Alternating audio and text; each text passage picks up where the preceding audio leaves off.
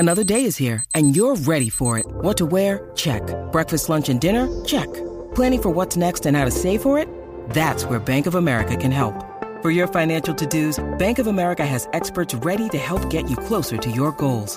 Get started at one of our local financial centers or 24/7 in our mobile banking app. Find a location near you at bankofamerica.com/talktous. What would you like the power to do? Mobile banking requires downloading the app and is only available for select devices. Message and data rates may apply. Bank of America N.A., member FDIC.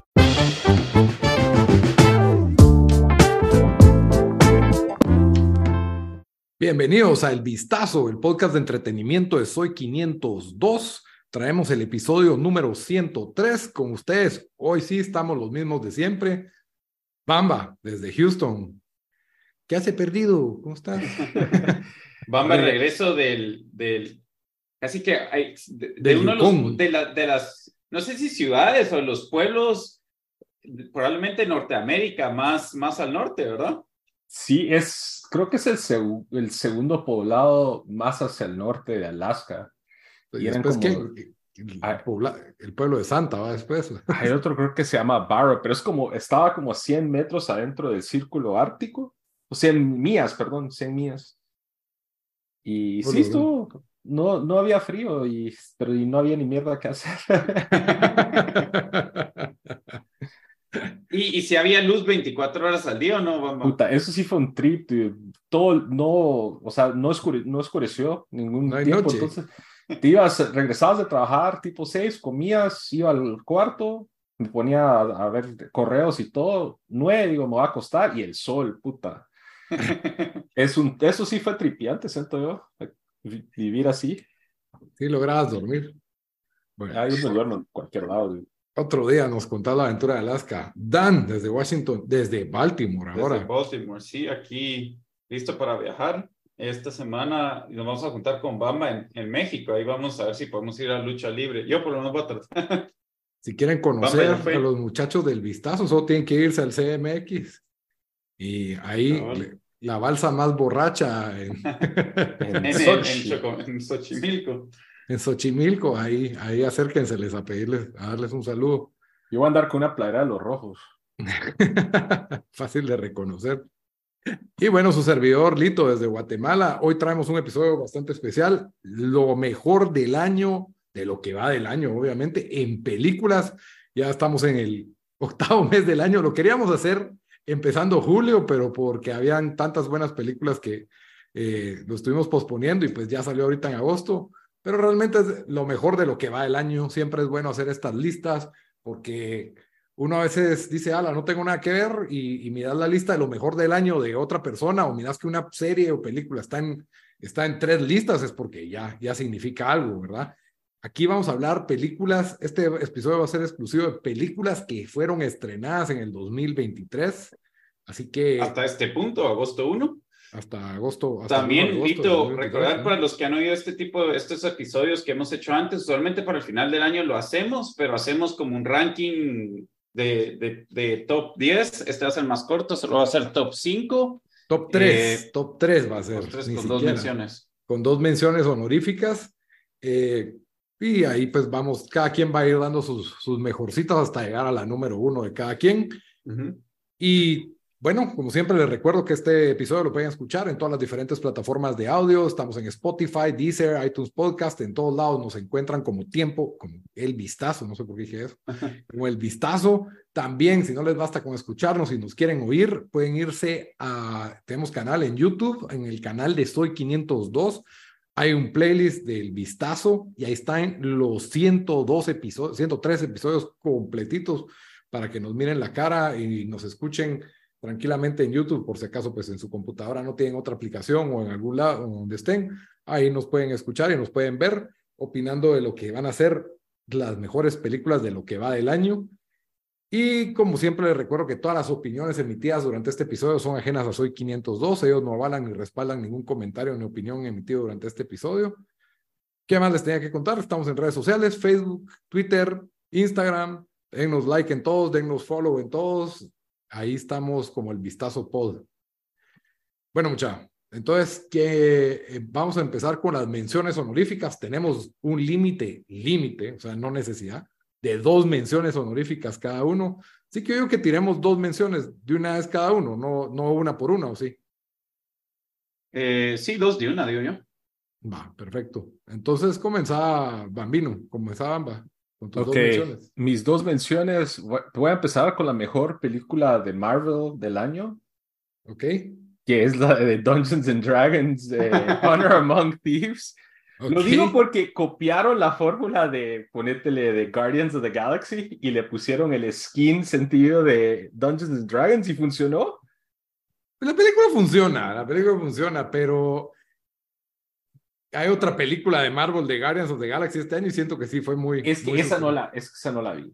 Ah, estás... Esa no la vi, pero me gustó bastante Dungeons and Dragons, fue bien entretenida, tenía bastantes callbacks para gente que ha jugado Dungeons and Dragons, y si nunca has jugado Dungeons and Dragons en tu vida, creo que no necesitas tener eso de como que en el trasfondo. Entonces es una. Y la otra película que tengo es esta del director, ¿qué tal les digo? Brandon Cronenberg, bro, que es Infinity Pool, con Mia Goth, Alexander Skarsgård, una película de horror bastante diferente. Brandon Cronenberg, que es de la famosa familia Cronenberg, que también el papá hizo muchas películas de horror en su tiempo, y de hecho Brandon Cronenberg hizo Possessor, que salió creo que el 2020 o 2019, y esa ha sido una de mis películas favoritas de horror en los últimos años. Y Infinity Pool quizás no es tan buena, pero me gustó bastante, y me llegó las actuaciones de este Alexander Skarsgård y Mia Goth, que es una, en el mundo del horror se ha vuelto una fan favorite. Entonces esas son mis 2 menciones honoríficas, honorables menciones. Bueno, sí, Dungeons and Dragons, la verdad sí está en, yo creo que en top 10 o top, o sea, está empatadas esas que les doy como 3. En la escala de 5 les doy como 3.5. Lito, ahí. Para los que no saben, trajo una lista de 20 películas. Yo la tenía, pero no me dejaron ventilarla aquí. Dan, ¿cuáles son tus 2 menciones honoríficas? O sea, bueno, yo aquí, mis 2 menciones es Past Lives. Primero, es una película romántica, pero no de esas que creo que se han desgastado mucho ahorita, porque siento que Netflix saca cada uno... cada semana sacan una nueva, que es la típica película de comedia. Romántica. Película de romántica. Estas película coreana-americana, parte en Seúl y parte en New York, y obviamente pues parte en coreano y parte en inglés. Es buena, esa es mi primera mención. Y después la segunda es, perdón, aquí perdí mi lista. Mi segunda mención es Air, que ya pues la hemos hablado. Es la película que dirigió, ¿quién la dirigió? No es Ben Stiller, es... Air la dirigió... Ben Affleck, gracias. Affleck con Matt Damon, que es la historia de cómo Nike firmó a Michael Jordan. De esa creo que hicimos hasta review, sí. Entonces pues lo pueden encontrar, pero esa es mi segunda mención, creo que bastante la han visto. Ok, sí, cabal, en mis menciones honoríficas está Air también, de la película que pues ya dijiste. Creo que es una de esas buenas películas del género empresarial. Y tú le encanta su género empresarial. Porque vos no aceptás que existe. Sí te acepto, pero es que vos decís Oppenheimer es género empresarial. Es parte género empresarial. Lito, dices el Military Industrial Complex. Dices, ahí está. Muy bien, mamá. Ahí fue cuando empezó. Save it, Private Ryan empresarial. ¿Vos no hicieron una película de cómo se crearon los Hot Cheetos? Sí, también buena. Es así. Pero género empresarial. Me da risa que ya la Mara, o sea, no tarda Hershey en sacar su película, no tarda Captain Crunch en sacar su película. Ahorita, género empresarial. Ese es un clásico del género empresarial. Bueno, y en la otra mención honorífica es una que se llama Are You There, God? It's Me, Margaret. Es una película. Esta película, pues, está dirigida por Kelly Fremont Craig, que no sé qué ha hecho aparte de eso. Está protagonizada por Rachel McAdams, que la conocemos bien por un montón por su trayectoria, ¿verdad? Solo que ahora es raro que alguien que viste ser como que la chica mala del colegio, que así la tengo estereotipada yo de Mean Girls, ahora es mamá, ya en su rol de mamá en película. Mamá de un adolescente, ¿verdad? No, mamá. Uh-huh. Entonces, pues esta película es, como le dicen, coming of age. Es una película de adolescencia sobre esta niña Margaret que con todos los problemas de ser la nueva en un pueblo, de tener una familia en que parte de la familia es judía, parte de la familia es católica o es cristiana, perdón, y tiene este dilema que le hace preguntas a Dios o curiosidades sobre Dios, pero más que todo se centra en lo tortuoso que puede ser la adolescencia para una niña que crece en los años, si no estoy mal, años 70 se da la película. La verdad es una de las películas como que ya no hacen tanto este tipo de películas, ¿verdad? O sea, es como me recordó un poco a Lady Bird, pero un poco más bonita, por así decirlo, pero al final buenas actuaciones. Para mí los niños que salen o niñas que salen en la película especialmente, todos son buenos actores. La película da risa. También tuvo una actuación de esta señora que se llama Katie Bates, que para mí es la abuela y se roba el papel, también muy buena. Y por supuesto la protagonista, que pues para mí es nueva, se llama Abby Ryder Fortson, muy buena actriz, la adolescente, ¿verdad? Y sí, típica película como chistosa, pero al mismo tiempo no es Superman, ¿verdad? No es ese tipo de comedia, ¿verdad? Y bueno, esa es mi otra mención honorífica, y ahora sí. Esta mención fue casi que review, Lito.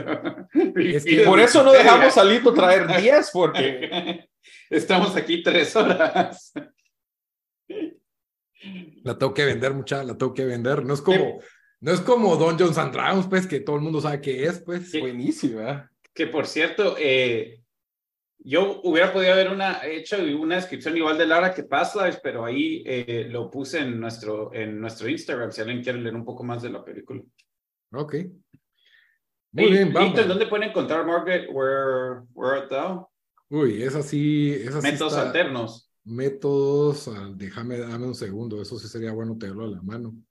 Porque yo voy a decir que para Past Lives... todavía no está disponible, pero va a salir pronto para alquilar. Solo está en los cines. Y Air la harán, creo que es Netflix. Esa está en Prime. Aquí está en Prime Video. Uh-huh. En español, me parece, estás ahí, Dios, soy yo, Margarita. Quiero ver. ¿Dónde la puedo ver? Puede ser que no esté todavía disponible para streaming. No, yo creo que acaba de salir de algunos cines en Estados Unidos, pero... No, si yo la vi es que ya está disponible para ver comprada en Amazon o Apple, así que seguro ya la pueden ver. Ok. Uh-huh. Sí, cabal, ya la pueden alquilar en esos, en Apple o en Amazon. Uh-huh. Bueno, ¿quién empezó? Bamba, tu número 3. Vamos a ver. Ok, mi número 3 es la película de horror Evil Dead Rise, que ha sido mi película favorita de horror de lo que va del año, de la saga creada por Sam Raimi, el mismo nombre, Evil Dead. La fui a ver al cine y creo que eso le dio, no sé, yo siento que, bueno, he tenido primero un renacimiento de ir al cine. Estoy en mi etapa, my going to the movies era. Y ya no hay COVID, vamos. Y las películas de horror siento que las he sentido más virgas yendo al cine. No sé si les pasa. Porque todo está oscuro. Yo creo que sí te da más miedo en el cine. Es arma de doble filo, porque sí dependes un poco que la audiencia esté comprometida, porque a veces las películas de miedo tienen momentos así de profundos. Pero vamos a ver a las 10 de la mañana, los domingos, entonces nadie va a esa hora a ver una película de miedo. Todo el mundo saliendo de Shrek 16 y Bamba. No, las de horror no las dan en la mañana, pero sí, ponétele Super Mario, sí, pero... me llegó Evil Dead Rise, aparte del señor que estaba tosiendo, que sí me la cagó un poco. Todo el mundo estaba como que bien enfocada en la película, y cuando pasaba algún susto te oías a alguien decir hasta malas palabras así en la reacción, ¿va? Y Evil Dead Rise me llegó porque uno pues toma la serie de Evil Dead, que es de pues los muertos que vuelven a vivir, pero no son zombies como tal, sino como que parecieran más como endemoniados. Uh-huh. Y aquí se trata de una familia que viven en un apartamento en una ciudad donde no te dicen dónde es. Pasa que en el sótano encuentran el libro de los muertos, los hijos. El clásico. Y ahí se desata, pues, en el edificio se desarrolla toda la película. Y la mamá, y pues eso no es spoiler, porque en el póster sale la mamá abrazando a los hijos y la mamá ya así como endemoniada. Yeah. La mamá es la que está haciendo los cagadales y la hermana es quien está protegiendo a los niños. Para hacer estas películas de Evil Dead, bueno, me llegó porque era masacrona en el sentido de que algunas de las partes era over the top y en otras partes era como que de esas escenas que mirás y tenés que como que ver con el ojo tapado de... Y fue divertida al final de cuentas. Y yo creo que las películas de horror para mí son como que tienen que ir en uno de dos carriles, siento yo. O son divertidas o con over the top o cagarte del miedo. Y esta es más al lado divertido, pero sí las escenas así de violentas sí son así como que te quedas como que tenés que cringe un poquito de lo grueso que es, y la verdad tipo Saw o algo, Hostel, algo así. Quizás no, que Hostel sentía yo, Saw, que estas escenas eran más como le dicen aquí en torture porn. Sí, pues. Aquí sí, eran simplemente así, dentro de las batallas campales que se arman ahí, pasaban cosas así masacronas y over the top, y la verdad funcionó bien. La verdad que creo que le fue muy bien a esta película. Tuvo un presupuesto de como $20 millones y hizo taquilla como 146 millones. Uh-huh. Y es la tendencia que se ha estado dando con las películas de horror en los últimos años, es que son baratas de hacer y generan. Y si pegan, pues pegan, como esta o Terrifier o otras. Y la verdad está virgo que estamos teniendo como renacimiento de las películas de horror en los cines, y pues Evil Dead Rise para mí ha sido mi favorita del año. Hay que ver las otras Evil Dead para ver esta. No, yo siento que si has visto los otros Evil Dead, vas a ver bastantes Easter eggs. Uh-huh. Pero si no has visto ninguna de las de Evil Dead, no te perdés de nada, porque la historia es bien contenida en lo que está sucediendo en el edificio, y si tenés el contexto, queda huevo, o sea, te suma, pero no perdés nada si no has visto las anteriores. ¿Y dónde la rankeas en tus Evil Dead? A mí la original es mi favorita. Es que hay como 10, ¿no? Sí. Yo, mira, me atrevería a decir, y no sé si es porque la acabo de ver. Blasfemia. Es la segunda. O sea, para mí es la Evil Dead original y esta después. A mí me gustó bastante el Evil Dead, el remake, que era la 1 otra vez, pero remake. Ese remake estuvo ok, pero... Sí. Pero porque traté de ver la 3 de Evil Dead y no me pasó. Y de ahí están las de Army of Darkness, que sí son super over the top. Entonces, me gustó esta, o sea, como que... Está la 1 y está esta. Ese es mi ranking. Entonces, está bien rankeado. Yo suelo decir que la película que más horror le ha causado a Andrew Tate este año es Barbie, creo. Depende quién seas. Andrew puede ser una película de horror. ¿Y cómo se llama aquel chaparrito que como le gusta debatir también? Ben Shapiro, ¿qué? Ben Shapiro también puso... Sí. Hizo su cosa que estuvo horrible, sí. Y todo. Se quejó, pero ahora tienen una chavita que es como la Ben Shapira, pero es así como juvenil, no se me fue el nombre. ¿Y si le gustó o no le gustó Barbie? The Comment Section. Y feliz con Barbie, entonces ahí como que lo balanceó después de todo el hate que le cayó Shapiro, entonces creo que ya se están limpiando un poco el paladar en el canal de él, pero bueno. Dan, tu número 3. Bueno, mi número 3, sorpresa, creo que... La voy a tener yo. ¿Por qué sí? No sé, siento que vos y yo siempre tenemos una o dos en común y como pero sí la tenemos y vi tu lista, pero no sé si fue así porque ya hiciste menciones. Guardians of the Galaxy. Mi número 3, exacta. Son bien mulas ustedes dos.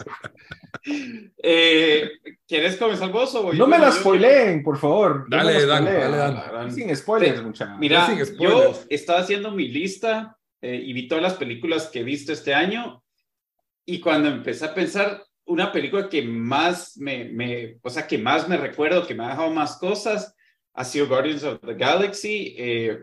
Tuvo comedia, buenos momentos de acción. Y todos los que nos han oído saben que yo no soy el gran fanático de películas de Marvel, de comic, o de comic book. Y no sé, esta sí me impactó, me sacó lágrimas por ciertas escenas. No sé, creo que fue una película bastante completa, y sí, estoy tratando de no decir spoilers, entonces no sé qué más quieres agregar vos, Lito. Yo creo que lo que la película, pues obviamente lo que dijiste es que tiene corazón. Yo sí siento que tal vez no resalta en sus escenas de acción sobre pues, otras películas de Marvel que han sido buenas, ¿verdad? Pero sí tiene corazón la película y creo que lo que se están jugando en esta película a uno le resulta, está muy centrada en Rocket, ¿verdad? Que es un personaje de los favoritos de todo el mundo, y entonces creo que ese peso, que ese suspenso que tiene la película, en que te deja un poquito la duda de que no sabes qué va a pasar. Hay unos stakes de verdad que usualmente, no, aún con películas Marvel que ya sabemos qué ha pasado, siempre sentís que no que todo va a salir bien al final y van a tener una gran batalla en el tercer acto y ganan. Entonces... yo creo que a pesar de que tiene ciertos defectitos de fórmula que se le pueden cantar, aún así es una película que sabe lo que es, sabe mezclar comedia con acción perfectamente, y estos personajes creo que pudo, o sea, como era la película, el cierre cerró bien, aterrizó bien, porque por ejemplo Guardianes de la Galaxia 2 a mí me parece una película bastante mediocre o débil, y aún así no es mala, pero es una más del montón, mientras que esta sí resalta y me parece de las mejores películas de Marvel. Creo que la metimos en nuestro top 5, ¿verdad? Dijimos que entraba por ahí, sí, en la discusión. Sí, con las dos de Avengers. De todas las de Marvel, sí. ¿Ah? Cabal. Entonces sí, Guardianes de la Galaxia número 3. Y ahí este Bamba se va el episodio rápido, 2x1 ahí. Por eso pude hablar de It's Me, Margaret. Para que sepas, estamos grabando a las 10:30 mi hora, a las 9:30 de Bamba, y vamos a hacer 2 episodios. O sea, después de eso vamos a grabar. 8:30. ¿Cómo se quejan de que es tarde? Muchachos, puros viejitos. Va. Yo me duermo temprano, dude. La edad. Entonces nos vamos con Bamba y su número 2. Mi número 2 es Barbie. Come on, Barbie. Ustedes lo hablaron en el episodio pasado. Vos no estabas, ¿verdad? Yo no estaba, pero... El Barbieheimer. Fue una de esas que yo iba con hype, incluso si recuerdan, cuando estábamos viendo lo más esperado este año, yo puse a Barbie en mis películas más esperadas, y sí iba con algún buen hype, ¿verdad? Y al final de cuentas me paró gustando un montón, porque yo siento que hace un buen trabajo en el mensaje para las mujeres.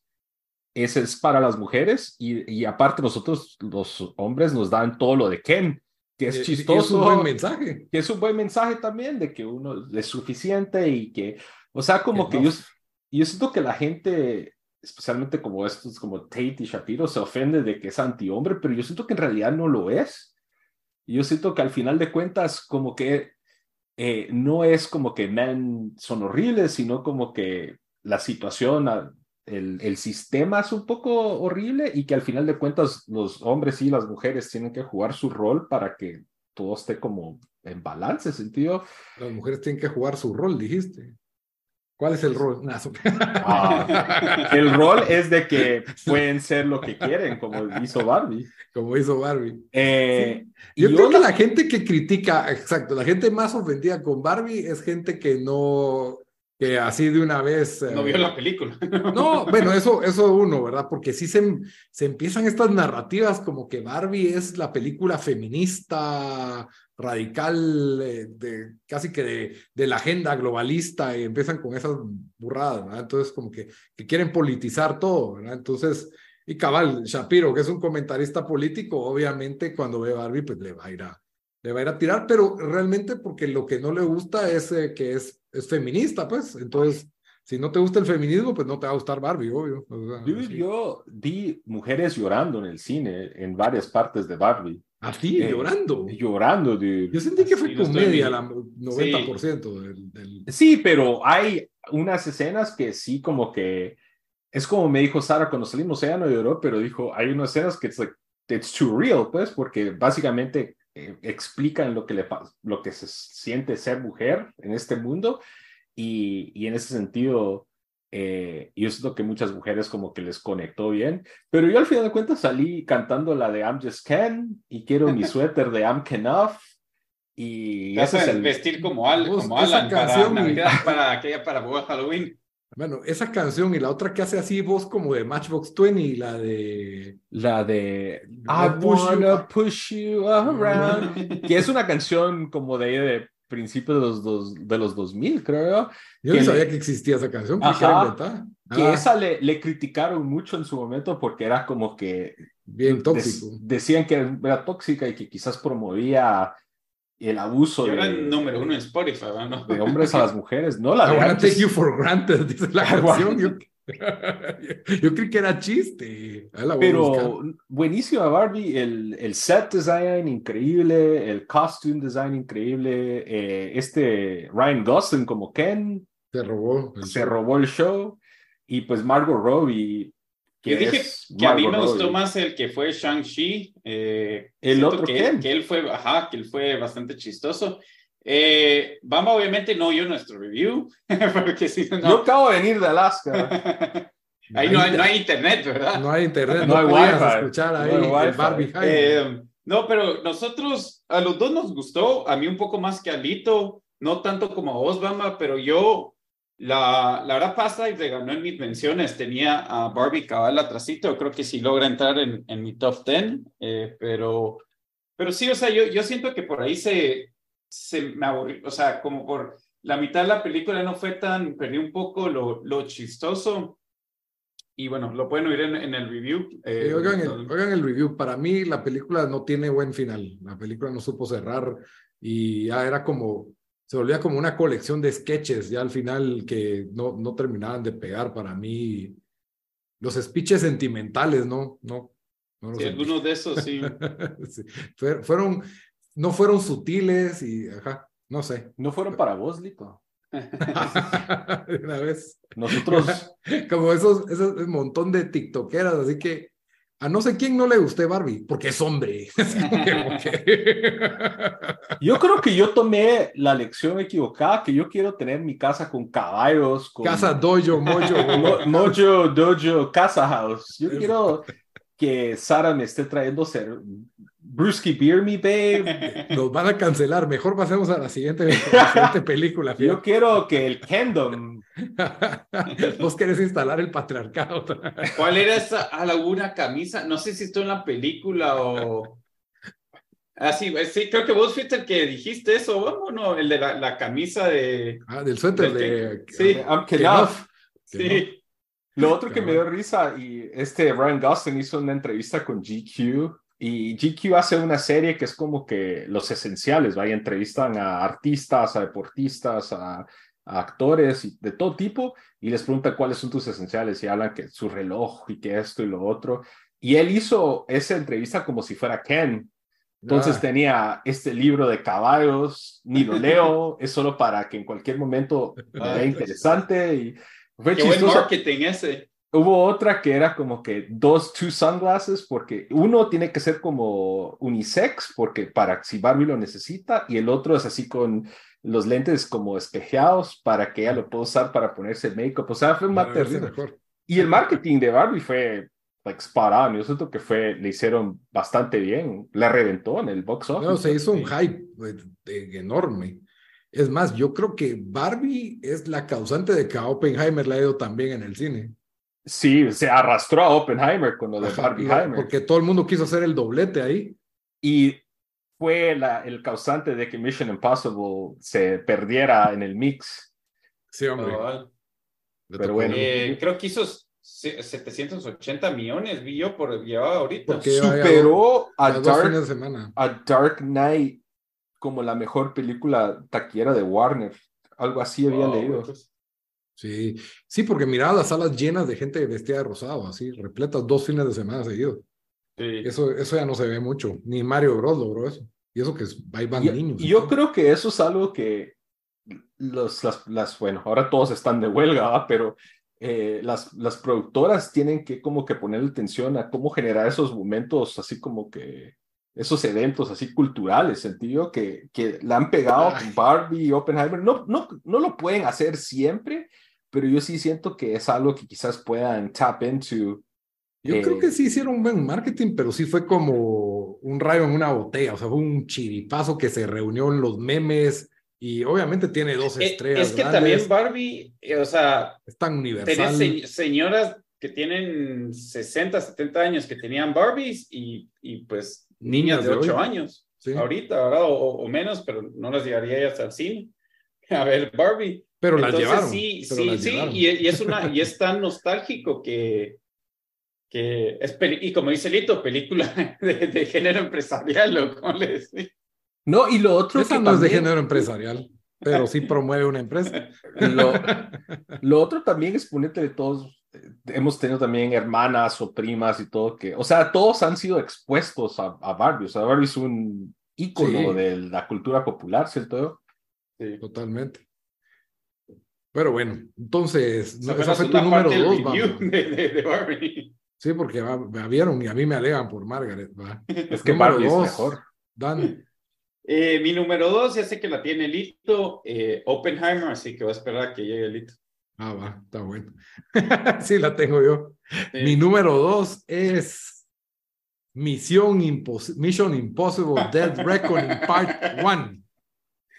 Lito es el que quiere instalar el patriarcado con esta selección de películas. ¿Qué? ¿Cómo tiene que ver, hermano? Salen un montón de mujeres en la película. Y todas pelean, y todas brincan. Todas son buenas con Tom Cruise. Bueno, para mí, yo pues me he vuelto con los años cada vez más fanático de esta saga de películas de Misión Imposible. Esta es la número 7. Tenemos garantizada una número 8. Si no fuera por la huelga, pues yo creo que la tendríamos en el 2024, 2025, porque por algo esta de una vez salió con el parte 1. Y aún así, a diferencia de, por ejemplo, la de Spider-Man, sí, esta sí trae final. No es como que se corta a medio cliffhanger la película o algo así. Para mí, Tom Cruise es el verdadero actor de cine. Creo que no hay un actor que tenga ya... como que ese nivel de estrellato y trayectoria al mismo tiempo y que nunca ha tocado la tele. Entonces, la verdad es que sí tiene otro nivel. Es un actor que arriesga su vida por tu entretenimiento, otra cosa que pues, hay que quitarse el sombrero a sus 60 años. Esta película no desentona con ningún... O sea, yo creo que se ha refinado la calidad de estas películas con los años. Y la anterior de Fallout fue excelente y esta creo que tiene el mismo nivel casi que la anterior. Son una película que sabe lo que es una película de acción que va a tener unas 3 o 4 escenas enormes de acción, buenas persecuciones de carro, un stunt peligroso de Tom Cruise corriendo por sus ciudades y pues obviamente escenas de balazos y todo, ¿verdad? Es como que el clímax de lo que quería ser una buena película de acción de espionaje, ¿verdad? Porque no es tampoco John Wick, que vas a ver un exceso de peleas y balazos como John Wick 4, que para mí, si bien son los másters de las coreografías de artes marciales, en esta son los másters de que pues hay gadgets, y la historia queda atrás, ¿verdad? O sea, siempre hay una bomba que no sé quién va a estallar, siempre hay un virus que no sé quién va a soltar, siempre hay un chip que no sé qué, que tiene no sé qué información y se están correteando de ciudades del mundo de un lado a otro. Esas son todas las películas de Misión Imposible y la verdad es de que tiene un par de secuencias de acción que para mí solo esas secuencias ya valen el boleto. Tenemos una nueva personaje que la verdad me pareció muy, muy buena actriz. Se llama, es apellido Quali, y es... No, ella salió en... ¿en qué salió? En la de Tarantino, la de... No, pero no es esa Quali, esta se llama... Perdón. Ah, no sé.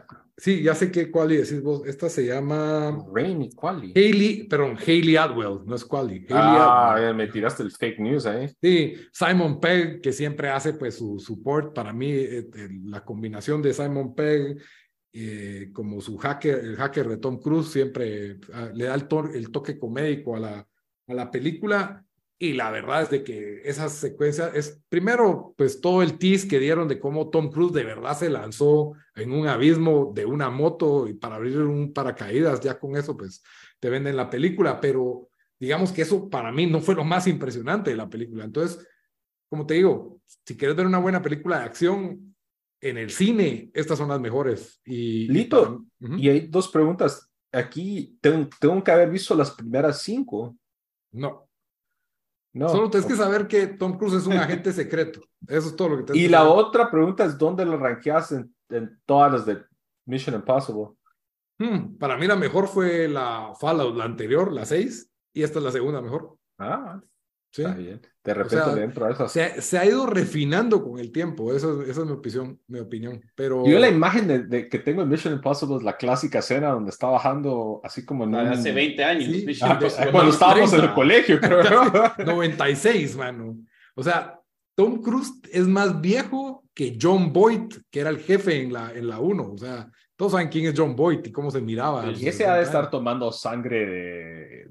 niños, una cosa así bien loca de cientólogos. Ahí sí que la cientología, mis respetos. ¿Qué te voy a decir? Saber ni cuál es su hack, pero yo sí, si no la ven en el cine, por lo menos véanla en una, no la van a ver en un teléfono, pues, o sea, una laptop, véanla en una buena pantalla y cabal, es como que cuando compárenlas con las películas de acción de hoy en día, la cantidad de efectos que usan a computadora en la mayoría de películas, aquí usan menos, y ya con eso pues suma bastante, especialmente las que salieron este año como Fast and the Furious, Transformers, Indiana Jones. Sí, muy superior a eso. Ok, entonces nos vamos ya a la número 1 de Bamba, ¿verdad? Uh-huh. Bueno, para mí es Asteroid City de Wes Anderson. Uh-huh. Que yo, así disclaimer, me encantan todas las películas de Wes Anderson, y esta pues traía otra vez un elenco bastante a lo típico de estas películas o de sus proyectos, que son muchos de los mismos actores. Aquí está que Jason Schwartzman, Tom Hanks, Scarlett Johansson, sí. Adrian Brody, un montón de gente. Edward Norton. De gente así. The Office. Steve Carell. Steve Carell. Y aquí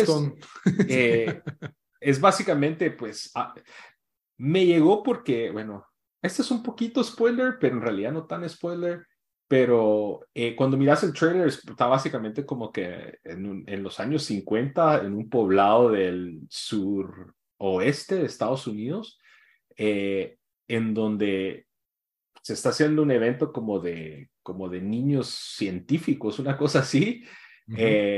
Y en medio de la nada, y de repente pues sean una aparición de un extraterrestre, ¿verdad? Que es algo pues muy típico de, casi como un homage de esa era de Roswell y de todos esos avistamientos que se dieron en los años 50 en esa parte de Estados Unidos, pero al mismo tiempo en esta película casi como que paralelos los toman ahí, y de ahí está como que el desarrollo de una obra de teatro sobre la trama de la película, que ese como giro fue bastante inesperado, pero sentí que fue Virgo. Pero sí rompe el fourth y el fifth wall la película.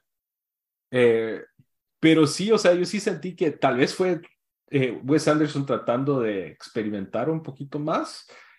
Porque pues ya conocemos mucho su estilo artístico, su estilo de música, todo es como un poco whimsical, como dicen, y son estos bastantes de los mismos actores, pero aquí trató de hacer algo un poquito distinto, y la verdad me llegó bastante. Lo malo de las películas de él usualmente no tienen un release así grande, no todos los cines lo tuvieron. Creo que no fui a mi cine normal, me tocó viajar un poquito como 20 Aquí la minutos. Pusieron solo en un cine. ¿En serio? Ajá, en el Capitol, función especial. Esos eran tus tiempos ahí, pero... pero, sí, aquí... No sabías igual que existía el Capitol todavía, ¿verdad, Bamba? No, bueno, yo sí, es que la sexta tuvo su... No, pero yo sé que todavía está, porque un montón de esos cines de cuando éramos más pequeños, sí, han ido... Sí, eso sí. Y de ahí en la zona 1 habían más cines todavía. El Fox, el Lux, el Capri, y eso me acuerdo. Ah, Capri. Hasta Magic Place, ¿no? Buenos recuerdos de Magic Place. Pero... Próximo episodio, la nostalgia del cine en Guatemala. Pero lo veo bastante. Lo malo es el limited release, pero él es muy fiel a su estilo y aquí no lo pierde. Y si les ha gustado Wes Anderson, creo que esta les va a gustar.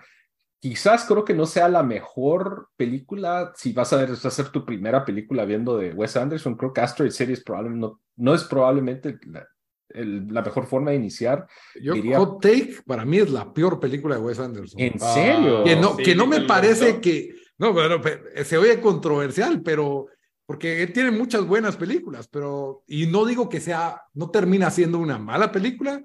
Solo digo que dentro de las de él es la peor, es la menos buena, pues. Bueno, estamos viendo. Es Bottle Rocket, Rushmore, Royal Tenenbaums. Para darle aquí controversia. A mí, esas como animadas que hizo él no me gustaron mucho. Fantastic Mr. Fox y Isle of Dogs. Buenísima. El Fantastic Mr. Fox me gustó. La Isle of Dogs fue como, pero Fantastic Mr. Fox me pareció brillante. ¿Te gustó más French Dispatch o esta? Esta. En serio, a mí me gustó más French Dispatch. Sí, yo sí sentí como que... Es que French Dispatch tuvo como que, como eso fue mini historias, ¿verdad? Antología. Una antología. Hubo como que unas que fueron más mis y otras que sí estuvieron buenas, entonces creo que por eso me gustó más hacer antologías, en mi opinión, pero yo sentí que aquí, tenemos una trama céntrica, pero... Para mí eso de que estamos viendo cómo se hace la obra de la historia que estamos viendo no le sumó nada. No tuvo, no sé, como que hay demasiado actor famoso, demasiado personaje, y en lugar de que, por ejemplo, los actores famosos en French Dispatch, cada uno tiene su historia, por así decirlo. Aquí es como que no me terminó importando la historia de casi ninguno, medio que, se les murió la mamá y esa estaba medio interesante, pero no me terminó de llegar ni que quería ganar el concurso de los niños científicos, qué va a pasar, están en cuarentena, y bueno, ya no quiero seguir spoileando, pero no sé, no me terminó de atrapar y hasta cierto punto hasta me dormí 2 veces tratando de verla. La gran, te quedaste despierto de Oppenheimer, pero te quedaste dormido en esta. Oppenheimer es una obra maestra. Yo he visto varias personas en Twitter decir que se quedaron durmiendo en Oppenheimer. Bueno, pero eso ahora sí. A las 11 de la noche. Porque puede pasar, ¿no? Yo entiendo que a gente no le gusta, y eso vamos a decir.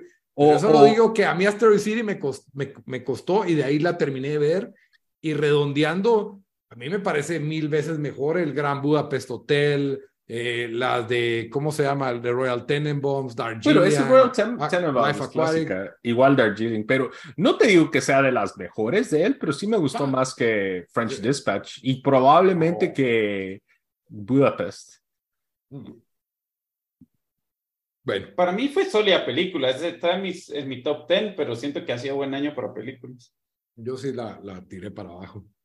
Bueno, pasando a otra película que podrían dormirse. ¿Cuál? No, esa es Oppenheimer. No, yo tengo otra uno, ¿qué estás diciendo? Ahí está. No le llegó. Aquí más twist que Shyamalan. No, Daniel, mi número uno. Ajá. ¿Yo tenés a Oppenheimer número 2? Número 1 sigue siendo Blackberry. Nadie la ha visto. No, yo no me he hecho show que la miren. Esa película... Pero es que... Miren, esa sí está bien limitada. No, hombre, ya está para alquilar en Amazon, en Apple, probablemente la pueden conseguir métodos alternos. Tiene 98% de los críticos. No ha habido buenas cosas. Porque 94 es la única, de la audiencia. Ajá. La única que le gana Misión Imposible en Rotten Tomatoes de este año. Blackberry. Mano, me están cobrando $7 para alquilar eso. En Metascore tiene 80, que para películas es bastante alto. Es una comedia hecha por Matt Johnson, donde sale, déjame ver qué más ha hecho, creo que lo dije en mi... Lo mejor del género empresarial. Lo mejor del empresarial. Creo que él hizo el... lo dije ahorita, lo estoy buscando aquí, tengo la IMDb, pero él hizo como el... creo que estuvo en... Bueno, no lo puedo encontrar. Yo aquí estoy viendo las que hay. Puras indie. 3000 pies, Diamond Tongues. Sí, no, no. Operación Avalancha. No creo que era el otro, que era un comediante que había salido en un show de comedia canadiense, en el reboot de un show de comedia canadiense, pero el actor más famoso es... Jay Baruchel. No, hombre, es el... Glenn Howard. Glenn Howard, que es Dennis en Soy Sunny. Se ha hecho un papel excelente, tanto que yo dije que, y todavía lo creo, se merece un premio al Oscar. La película es sobre la historia de Blackberry, que todos los que estuvieron vivos mediados de los 2000 se van a recordar del Blackberry. Dominaba todo, dominaba el mundo de los teléfonos hasta que salió el Apple, y la película te enseña cómo lograron a conquistar el mercado, y después qué pasa después de eso. Es una comedia, drama comedia, que no solo la hacen interesante. No es muy larga la película, creo que ahora una hora y 40 tal vez. Tienen buen ritmo y sí, o sea, es bastante chistosa con cómo te describen la historia. Me gustó tanto que hasta me compré el libro en la que está basada la película. En serio, es excelente, nadie me hace caso en verla. No, pero cuando esté disponible la voy a ver, Dan. Y ya está disponible, mano. Ahí la puedes conseguir métodos alternos. Aquí en Just Watch, en Guatemala, dice no está disponible. Aquí está a $7 para alquilar en... Ya viste, es que esa es... streamers. Dale tiempito, hombre. No, hombre, pero... Dan, que hipster. Yo creía que yo era medio hipster con Wes Anderson. Dan, más hipster. No es hipster, no, mano. Ahora, Dan, ¿no podrá ser de que esperabas tampoco esta película que te pegó en la cara? No, hombre, si yo tenía altas expectativas de esta película, porque la vi en los trailers, se miraba buena, después vi que salió buenos reviews. Sí, tuvo buenos reviews. En serio es bien buena. Sí, no sé qué más puedo decir, o sea... La mía me la vendiste. La cosa es de que ahora me da miedo de que llevo muy alta la expectativa. Yo me recordé de cuando todos teníamos BlackBerry en Guatemala, pero nadie trabajaba en nada, de verdad. Y era más por el BB Chat. Te hablo por BB Chat. Como que, tú te BlackBerry, ¿cuál es tu pin? BB Chat. ¿Sabías que también lo que hace, que creo que, digamos, con Oppenheimer a veces se pierde? Digamos, aquí se meten a hablar cosas técnicas en BlackBerry que después te enseñan que fue lo que lo hizo ganar mercado y después también lo que lo paró jodiendo, pero te lo explican de una forma bastante simple. Yo creo que también de una forma que todos pueden entender, que sé que en Oppenheimer a veces los discursos, y si no estás poniendo atención te puedes perder un poco fácil. Sí, en serio, a mí me gustó más que Air y quiero ver la película otra vez. O sea, es una película que y la vi antes que todas esas, pues, o creo que salió despuesito de Air. Sí. Dije, en el momento dije que me gustaba más que Air, que creo que es la película mejor que he visto este año, incluso que me gustó Oppenheimer bastante. Sigue siendo la mejor película que he visto este año. Entonces, sí, por eso para mí es la mejor película en lo que va del 2023. Bueno. Blackberry, como vimos, para alquilar, disponible en Amazon, Apple, y si no, métodos alternos.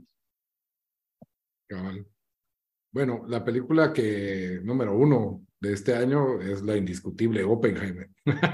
No, sí es discutible, porque yo sé que ya tuvimos encontronazos con gente que no le gustó. No voy a decir un 180, pero a mí me había gustado más cuando salimos del cine que a vos, pero vos la viste hace una segunda vez. Yo la vi la segunda vez. Es que la primera vez... Primero estaba en segunda fila del cine, entonces sí fue como algo medio así. Sentías la bomba que te caía encima. Ojalá, y ¿cómo se llama? Lo otro es que, o sea, la vi tarde y la vi un poco más cansado, pero sí me gustó, a mí sí me había gustado. Pero la segunda vez que la vi, te digo, ¿qué es lo que pasa? Cuando yo lo sentí así es mi descripción de Oppenheimer, la película del creador del papá de la bomba atómica, como le dicen. La primera vez hay muchos diálogos rápidos y son 3 horas de diálogo, pero... Vos la viste 2 veces. Sí, no te perdiste ese detalle. Por eso digo que ¿cómo no la has visto? Ese, Lito. Yo solo sé que a mí me dijeron que era 3 horas de que solo gente hablando. Exacto. Eso fue lo que me dijeron. Bamba, ¿sabes que yo siempre alego que las películas son largas? No muy se sienten las 3 horas de Oppenheimer. Lo otro que leí era de que lo hubieran hecho como en una de esas series como limitadas, tipo HBO, tipo Chernobyl. Eso dije para, yo después. Eso es para los niños que tienen que sacar su TikTok a media película porque no tienen attention span de... Es una película para gente adulta. En el mercado de media que existe en el mundo, si no te agarra... Hay tantas otras opciones que puedes hacer. Pero por eso es que son 3 horas de conversaciones bastante intensas, bastante cargadas, en que yo no sentí que había desperdicio. Para 3 horas de conversaciones intensas. ¿Las has visto? No, yo iba a decir, para 3 horas de conversaciones intensas, mejor me pongo a alegar con mi esposa. Fue tu segunda película favorita, pero, mira. Estás bien, Ken, mamá. Estás bien, Ken, fíjate.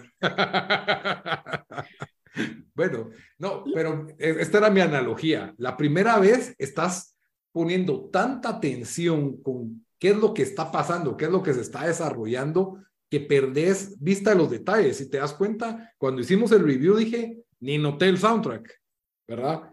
Cuando ves la segunda vez, ya estás como que ya sabes a dónde van las curvas del camino, ya puedes relajarte un poco más y aprecié mucho más el arte de la película, digamos, el soundtrack, la música, cómo crea tensión en cada una de estas escenas, en cada una de estas conversaciones, que obviamente la hacen para mí la película superior del género empresarial. No he visto Blackberry, disclaimer, pero en el sentido de lo épico, que no fue un teléfono, no fue hacer Tetris, no fue hacer un zapato, fue hacer la bomba atómica que probablemente... cambió la historia de la humanidad, pues, o sea, es yo en desacuerdo con Lito, que es género empresarial.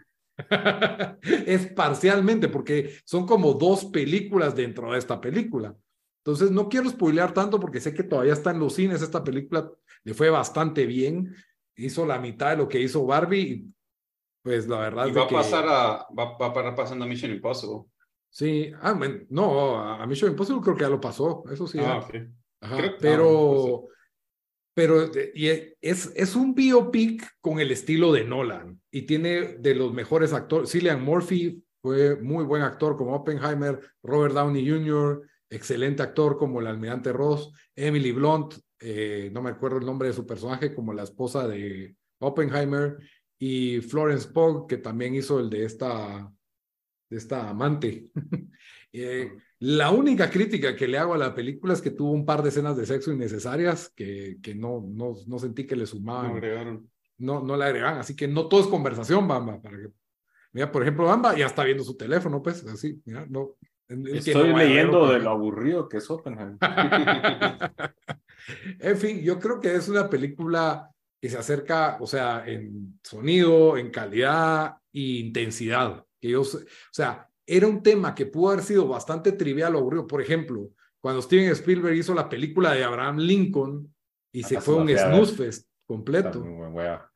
Lito, ahora la pregunta al millón. He leído esto en Twitter también. Algunos dicen que es la obra maestra de Nolan. ¿Estás de acuerdo o desacuerdo? Yo creo que podría ser. Definitivamente está en la conversación. Porque... Dan, yo miro que Dan dice que no. Pues para mí es mejor. A mí me llega tanto, pero es que está ahí, está probablemente la segunda mejor de Nolan, o tercera tal vez, pero... O sea, los Batmans, Dunkerque, Tenet, fue un fracaso. Dunkirk fue, ese sí me llegó. Dunkirk para mí es la obra maestra. Esta va abajito de Dunkirk, en mi opinión. Lo que pasa es de que no es un tema de guerra, es un tema más de... es un thriller político. Y de ahí el épico... espíritu de Estados Unidos creando la bomba atómica, pero tiene su lado dark, ¿va? Es bastante balanceado. Yo no le sentí tanto America, Team America, fuck yeah. Sí, puede ser que estos top 3 toque pesar las de Batman, es que no sé, estoy mucho tiempo. Lo que sí se puede decir es de que se recuperó después de esa porquería de Tenet. Sí, fue una... Sí, malísima. Grabar secuencias de acción en retroceso no le pareció muy... A pesar de que visualmente, pues, era como impresionante, creo que a nadie le gustó. Tenía una historia que ni se entendía, yo creo que nadie sabía lo que estaba pasando. Y sí, como que agarró un tema más convencional, pero él lo hace no convencional. Que es lo que... Era muy fácil que esta película fuera una película aburrida. Y para mí... no lo es. Sí, estoy pero creo que tenés que ir con, primero, yo sé inglés y todo, pero si la verá esto sin subtítulos, sí, a huevos, yo no la cuento. Entonces, porque tienen términos bastante técnicos o abreviaciones que tal vez no cachás a la primera. Como así, militares, políticos. Como compartimentalización, que se vuelve un concepto bien importante durante la película. Con contexto histórico, pero bueno, ahí dejémosla porque ya nos alargamos, pero Oppenheimer, número 1 del año y de lo que va el año para mí, y entonces esas fueron las listas. Yo creo que como hicimos lista, no hay necesidad de recomendación de la semana, ahí miren nuestras... Solo recapitulemos la lista rápido de cada uno, Bamba, si querés comenzar vos. Dale, bueno, yo tuve en tercer lugar Evil Dead Rise, en segundo para mí de lo que va el año es Barbie, y primero es Asteroid City de Wes Anderson. No, bueno, yo mis dos menciones fueron Past Lives, Air, y mis top 3 es Guardians 3, Oppenheimer 2 y Blackberry 1. Muy bien. Y mis menciones fueron Air y Are You There, God? It's Me, Margaret, un título largo, Guardianes de la Galaxia, volumen 3 como número 3, Misión Imposible, Dead Reckoning Part 1 o Sentencia Mortal, que también es un buen nombre, parte 1 como número 2 y Oppenheimer como número 1. Espero que les haya gustado la lista de las mejores películas del año. Hasta la próxima, muchachos. Adiós. Adiós.